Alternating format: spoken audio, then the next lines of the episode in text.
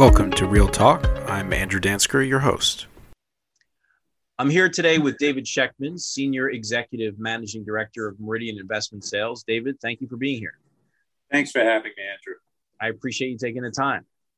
Always. I love to hear my own voice, as you know. well, good. It'll be out in about a week and you'll be able to listen to it on repeat. There you go. Great to have you. I appreciate it very much. I mean, uh, I think that there are very few people, everyone in New York City real estate is busy. I think there are a few people that are busier than you and in more places at once than you are. So I very much appreciate you taking the time to, to share some insight.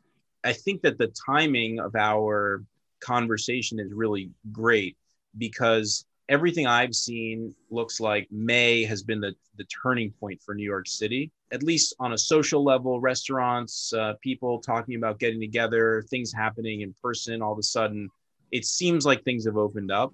I'm curious to hear your thoughts on the real estate market in particular. Is the same thing happening? Is that what's going on in the real estate business? It is. Um, you know, the, the word fervor pops into my head. It is returned. But I can give you two kind of metrics by which I'm, I'm marking the tenor of New York City real estate. The first one is the general health of the city. And I have a very base kind of ruler and measurement stick for how I've done that. I have been taking the train from Northern Westchester for about 12 years. And in March, I, like a lot of other people, obviously, I took a month and a half at home, but then I started coming in. Late May, June of 2020, I started driving in anywhere from 5:45 to 6:30 in the morning. I would depart Westchester. Over the course of the summer of 2020 and certainly through the fall of late 2020, it took no longer than 45 minutes to get down here. I will tell you, starting in March of 2021, it got to the point where it was an hour and 10 minutes to get in, and it was taking an hour and 30 minutes to get out. Mm-hmm. I am back on the train, and I'm proud to announce I took a late train today. I took a 648 train. The train was about 60% full, which is the most that I've seen since I've been in. I'm also now having to wait online for my egg whites at 6:30 in the morning when I get in. Mm-hmm. I definitely see more people on the streets, and I'm definitely getting more invites for drinks, cocktails, a cup of coffee. So that's the simplest metric. Yes, life has returned to the city in earnest. Obviously, we got the great announcement today that uh, our politicians in their infinite misguided direction have at least uniformly said that the masks outside don't need to be worn. The second measuring stick is just simply response time on launching new initiatives and speaking to people. I would say only in the last four to five weeks would I say there's a very fervent market. Now, obviously, a lot of people state, and it's not just real estate, but whenever you read in the media, during COVID, I, I worked harder than I ever have before.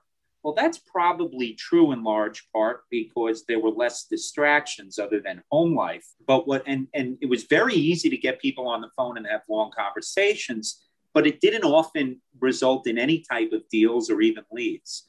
I will tell you now, long gone are the conversations with where are you? How are your kids? What are you doing? How those conversations are over. Uh, you'll have the perfunctory how are you? Everything well at home. And then you get into business i have a garage that i'm selling in flushing on behalf of fortress and rockefeller and uh, tishman AECOM oh, and the f&t group we launched about six weeks ago I have 212 executed confidentiality agreements and four offers at the strike price. Wow. It has been a while. It's a, call it a $17 million deal. It has been a while since I've had bidders calling me up at night saying, sorry to bug you. And I say, it's 7.30, relax. Sorry to bug you. Where do we stand? We want to get a contract that's kind of the pinnacle in real estate when you have a willing seller and a willing buyer. Right. So fervor has returned. Our income is going to grow steadily for the next three years from the abyss, which was 2020. So, you know, it feels, even though it's we're approaching summer, it feels like spring. Mm-hmm. Everybody is woken up and everybody's scurrying and it's healthy and great. And I think broker sentiment and principal sentiment aligns people are ready to do deals. That's fantastic to hear. What about we're talking about reopening? Is reopening about deal volume? Is it about bidders, or are we are we actually already talking about a place where prices are moving and values are changing, cap rates are recompressing? That's always been a, a fallacy as the markets change in New York. I'll never forget uh, Bear Stearns collapsing in 2008, and then the lack of activity, just the paucity of activity in 2009.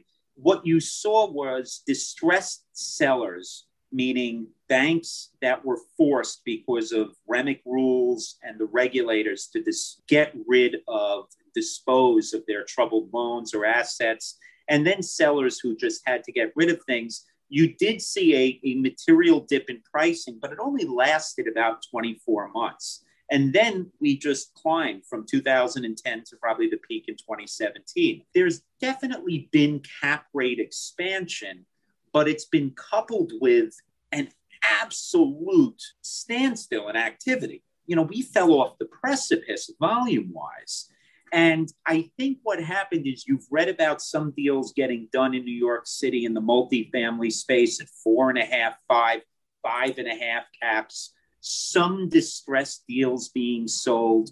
But ultimately, I would say, as a general proposition, hotels are going to be highly structured sales, even though we've read about one at the airport recently in JFK. Those are going to be reset with regards to pricing, but those will be structured deals. Retail, I have five and a half caps, which 24 months ago would have been, we would have been asking with a straight face four caps. A pharmacy on Northern Boulevard. I could have sold that for a four cap. Today, the baseline that we tell people it's a five cap plus. So that cap rate expansion is real. Industrial is the greatest analogy to the retail rise of 2010 to 2017. As retail continues to decline or had continued to decline, because I think it stabilized, industrial cap rates compressed. We just closed a $39 million deal in New Jersey at a 3.4 cap. And I had people angry at me that they weren't the winning bidder. So I do think there has been some cap rate expansion, but the lack of activity kind of tempered the amount of empirical data that we have to be able to right. say to people, look at these 25 six caps. The other phenomenon that's interesting now, Andrew, is so many New York pockets of equity left New York chasing cap rates and chasing revenue and chasing returns. So, especially in the multifamily space, the product du jour the past 18 months has been garden style apartments in Jacksonville and Irving, Texas, and really exotic places like Wake Forest, North Carolina. And those cap rates, which four or five years ago had been five and a half, six, seven caps, are being compressed into the fours. And I dare say we have a $312 million multifamily deal closing the end of this month in the Massachusetts area, you're talking about four caps. What's starting to happen is a lot of the entities, whether they're institutions or high net worth individuals, they're starting to call us up and say, you know, it just dawned on us. Do I want to write a $10 million equity check to be in Kissimmee St. Cloud for a CVS at a four cap? Or would I rather write a $10 million equity check and be on the Lower East Side and be back in New York. I'm already starting to see some of the carpetbaggers retreat back here at home. And I think that's going to cause cap rate compression, but we shall see. That obviously still hinges on general market sentiment and I'm hoping that our regulators don't further hamstring commerce and, of course, rates.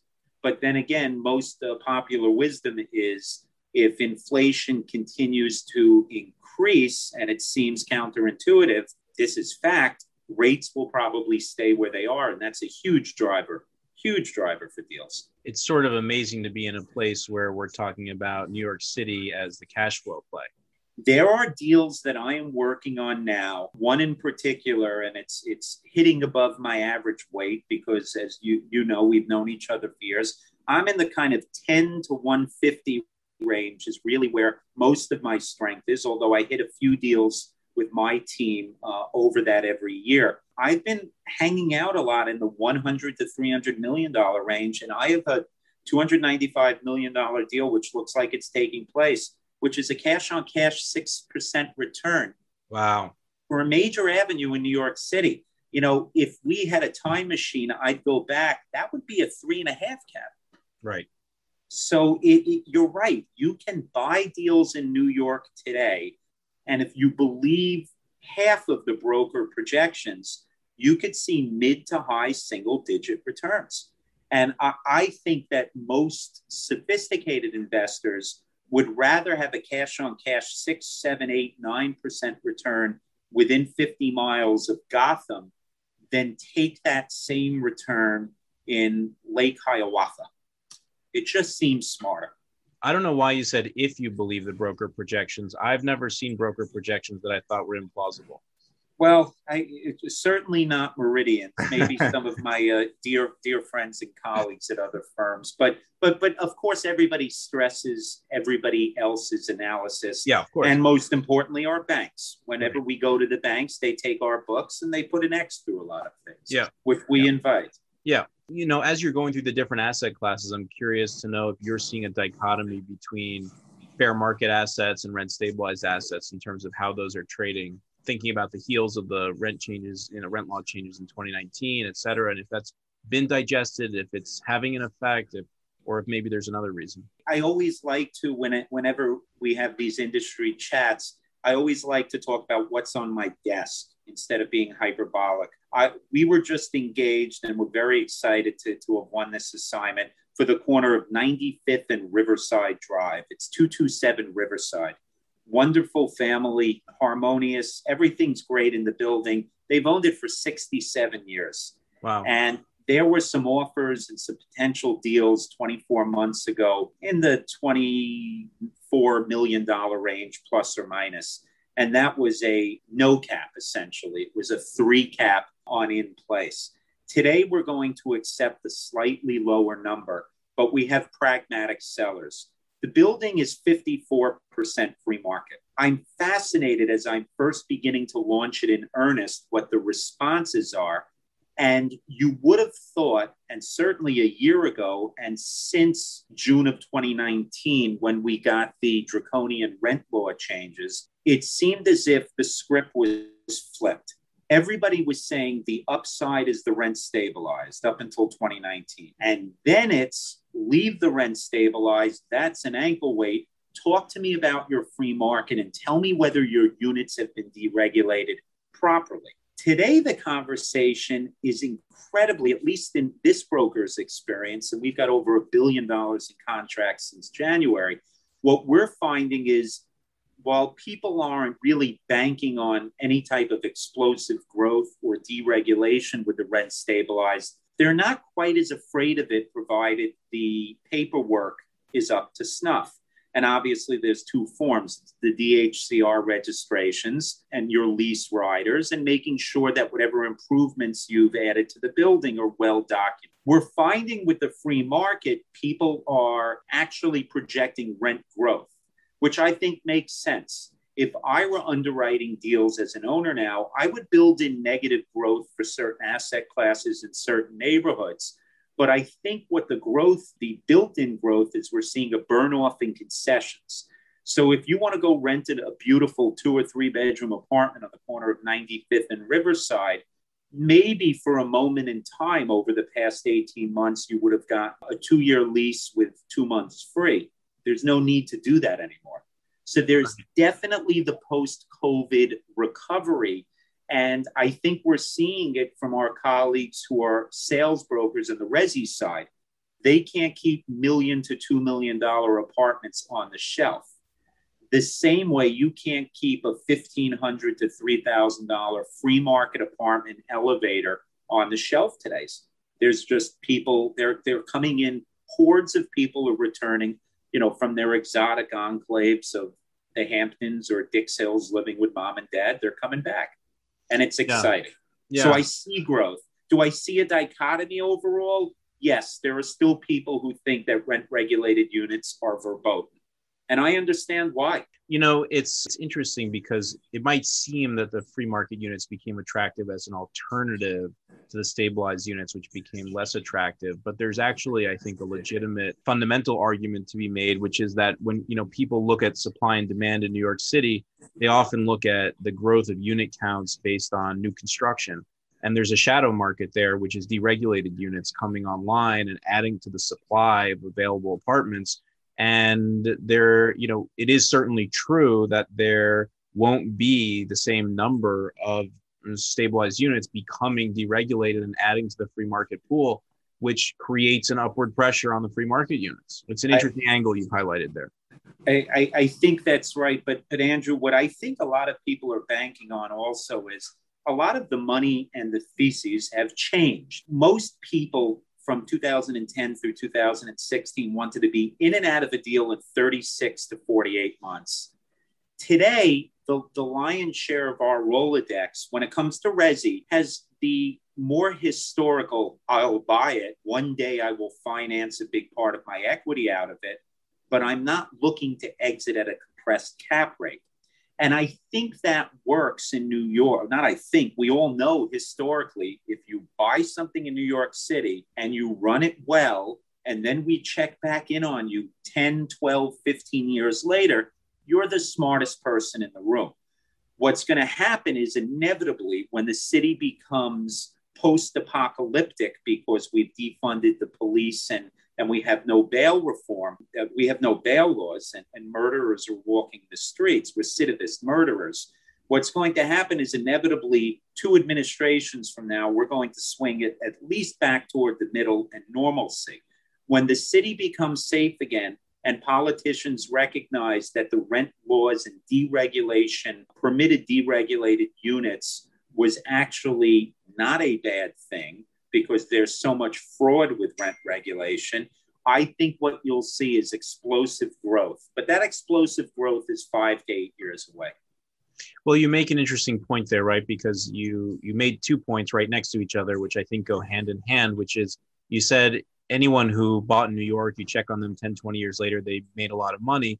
Um, and then you also talked about quality of life issues. And I think the one counter argument to what you said is if you bought a nice multifamily property in 1955, maybe on the Grand Concourse in the Bronx or some other happening uh, residential location in 1955, checking in 20 years later in 1975, things were not good. Uh, and you were not the smartest person in the room. You probably either burnt it down for the insurance money or the city took it from you for the taxes. That's right. So, look, are there moments in time and periods of time that are going to destroy my thesis? Of course. But what you're talking about is not market fundamentals or desire to be in the city. That was a social blunder. I will say to his credit, you had a mayor who started off really strong with universal pre K. And elevating some of the communities that have been disenfranchised is the only way to fix those things. I don't think we're going to see a Bronx is burning with the real estate unless politicians, and remember, we have 54 city council members, and I think 38 of those seats are up for grabs. If, if the lion's share of them are democratic socialists like their existing brethren, then they may destroy the very neighborhoods that they profess to represent. Provided we can curtail crime, continue to have the kind of renaissance in great places like Bushwick, East New York, Brownsville, and Red Hook, I think what you'll see is just continued growth. But then again, um, I think our greatest obstacle these days is not technology, it's not Corona, it is misguided regulation. That's that's my big. That's what keeps me up at night. And I think that that's fair. Um, I'm curious to know from a positive perspective, uh, on the positive side of the coin, if you were in charge and you were making the rules, how could the city productively address the issues that you just cited of inequality and poverty, high cost of living, things which human cities have struggled with since there were human cities, right? So it's not a new problem that I think can be blamed necessarily on one period or one person or one economic philosophy or one political philosophy, right? Here we are dealing with the same problem human beings have always had. And do you have a, an idea about how that might be dealt with perhaps better than you're suggesting you think it's being dealt with now? It's way too broad of a question for somebody with a mouth like mine, but I think the, I, I, Andrew, I think the simple answer is in order to empower the disenfranchised, and I know you're a native New York City guy, and I'm originally a Brooklyn and then Long Island guy. I have really close ties to a, a lot of communities through family and through business that are definitely impoverished. Brownsville in East New York, a place I hold dear to my heart, is a very challenged neighborhood. The way to bring equality, and obviously the polarization of wealth, I think most of your viewers, whether they swing right like me or left, would all agree that the polarization of wealth is a tremendous root of all discord in this world. And it needs to be narrowed in some sense. The only way to do that is to elevate, not to oppress. So the concept of, of the New York City Board of Education coming out and saying, no more advanced classes, or we are going to engineer equality. That's just foolish. That's like going to the Olympics and choosing Usain Bolt and saying, you need to carry two 20 pound dumbbells so people can catch up to you. Guess what? I wouldn't watch the Olympics anymore because it would be a fallacy. What you want to do is go to all the other athletes and make sure they have what his country gave him room and board, good education, the right nutrition, family. What we need to highlight in New York City is what Mayor de Blasio almost got.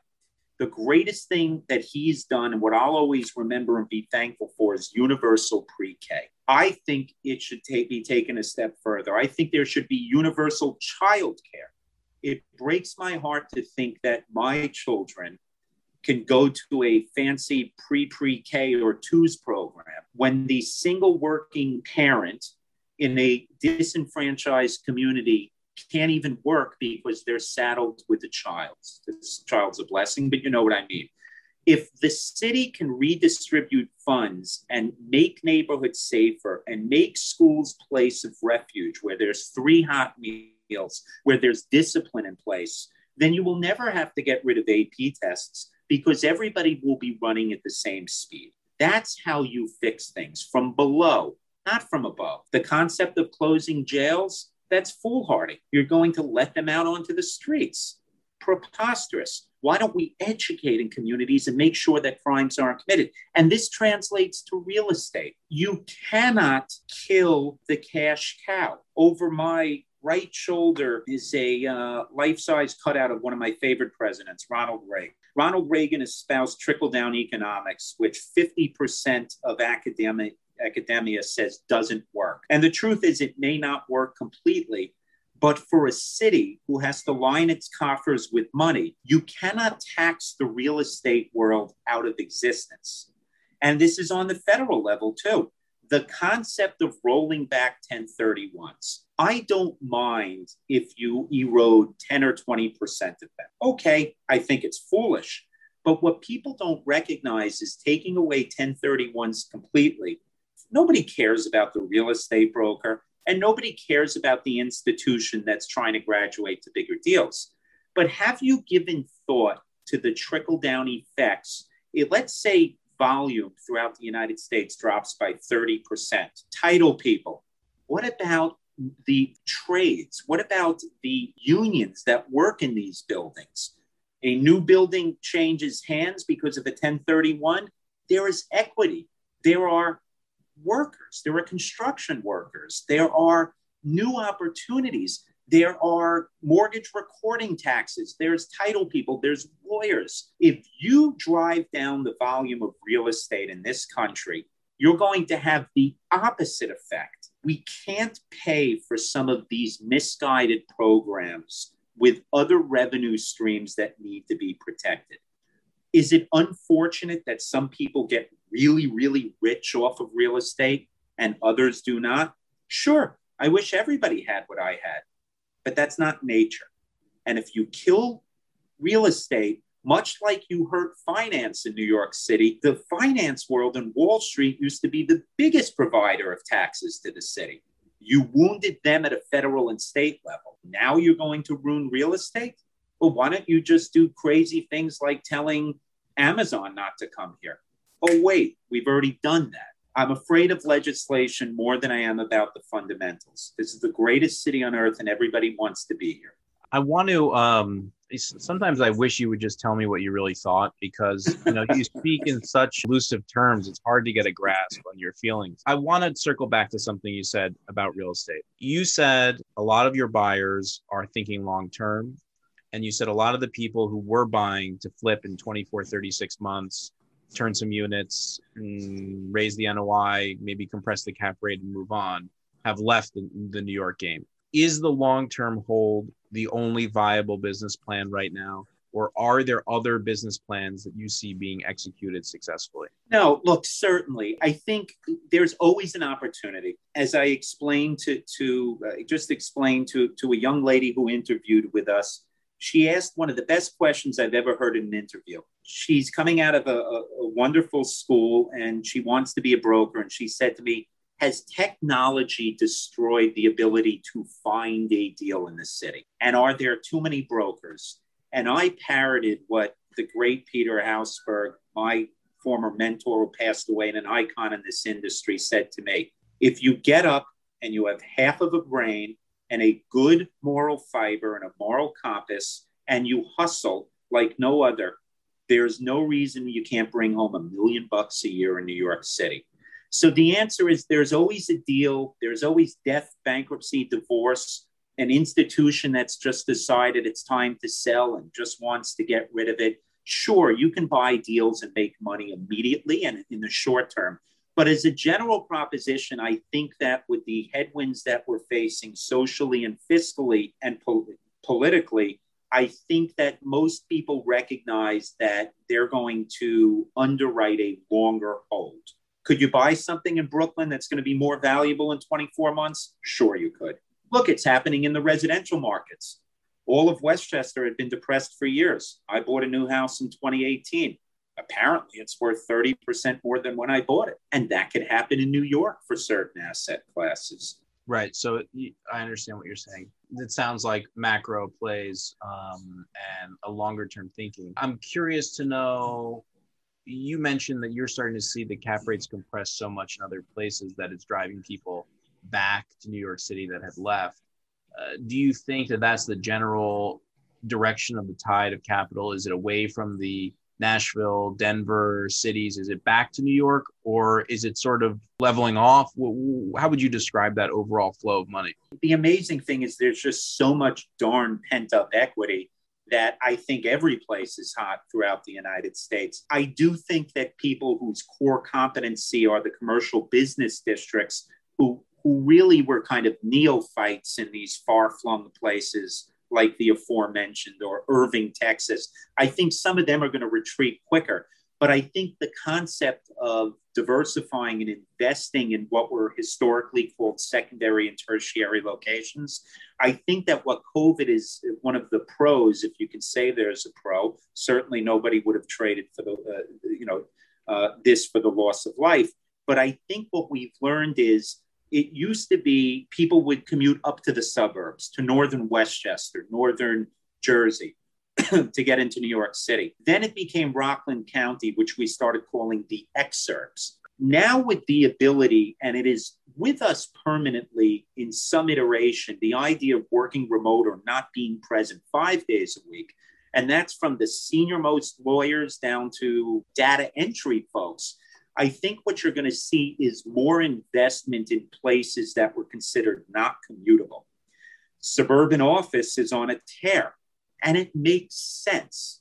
I have watched the law, the legal industry evolve so incredibly when I was a young associate in 2000 at a major firm here in the city, it was not only a badge of honor, it was a requirement to take your dinner at your desk. And woe be unto thee if you if you left before seven, eight o'clock at night. And the partners would be there too. These days, a lot of lawyers at the highest levels are not physically present, nor will they be all. The- so, look, change is good. I think it's wonderful if somebody can live out in Hauppauge and have a high paying job. That's only going to make the entire corridor between here and Hauppauge more valuable. Yeah. And, and, like going back to what you said, it helps create equality because it lowers the demand for housing in the city, which lowers the cost of housing here, and it raises the values out there, and it helps level the playing field. It's an interesting. It, it does, Andrew, but we just read about in the press $157 million. I don't know if it was uh, uh, the Vornado building on, is it 220 Central Park South? A $157 million apartment, which is diagonal from a homeless shelter. So my fear is that while all of remote working uh, is working and that there may be growth in other places, what I'm really concerned about is I hope New York doesn't become extremely polarized like a lot of European or South American cities. Yeah. That would be a, tr- a tremendous disservice. And I actually think that it is a well intentioned idea that we're reading about the past few days the concept of state funding to convert vacant buildings to affordable housing, provided the government recognizes that private public partnerships work. Then I think we could be in for some really interesting times and some really creative solutions to bring those folks who are lower earners back to the city. I want to ask you two questions to wrap up, and I don't want to take too much of your time. I appreciate all the insights you've shared so far. If you had $2 million to spend, and you had to spend it in New York City on real estate, what would you buy? So if my wife gave me 2 million of her dollars to spend on New York City real estate, what would I do? On our personal account, we we certainly don't buy any deals outright because I think it's a conflict, even if it's just optical with owning, but we are involved in, in owning real estate. I, I, think that we would likely buy we would likely buy an apartment at this point, and it wouldn't be anything too tremendous for two million dollars. But I think that even though pricing has spiked from the precipice, from the uh, excuse me, from the abyss, the fact that you can lock in on a 30 year mortgage at three, three and a half percent is something that I doubt I'll see again in my lifetime. And I'm 46. So I think it would be buying an apartment. And I'd love to have a little slice of Brooklyn. But I also think that for $2 million, one of the most overlooked asset classes, and certainly a colleague of yours, Michael Rutter, who is the best in the city at that, I think that on a price per pound unit, some of the best and the brightest generational families look at deals on a price per pound. What you saw 11 or 1200 a foot has retreated to 600 a foot. I'm changing my answer. I would buy an, an office condominium. From Michael Rutter. Through Michael Rutter, yes. So I would certainly have him opine. I wouldn't. I'd buy it from James Nelson. I'd buy it from anybody. but I think an office condominium is yeah. the right play uh-huh. because I think you're going to see a return in values tremendously when people are back, especially since the great question about the leases. You're an accounting firm, you have 15 members, you're a boutique specialty firm, all you do is international with South America. Ah, do you really want to commit to a five to 10 year lease? Then you have to sublease. You don't know if you're growing. Why don't you just plunk down a couple million bucks and get something that's alienable. You can always sell it. And if we think we're in a down market and your experiment doesn't work here in New York, you have something you can sell as opposed to breaking a lease. So I think an office condominium is the right play. You had a second question, though. The second question was if you didn't have to buy it in New York, would you? And what would you buy instead?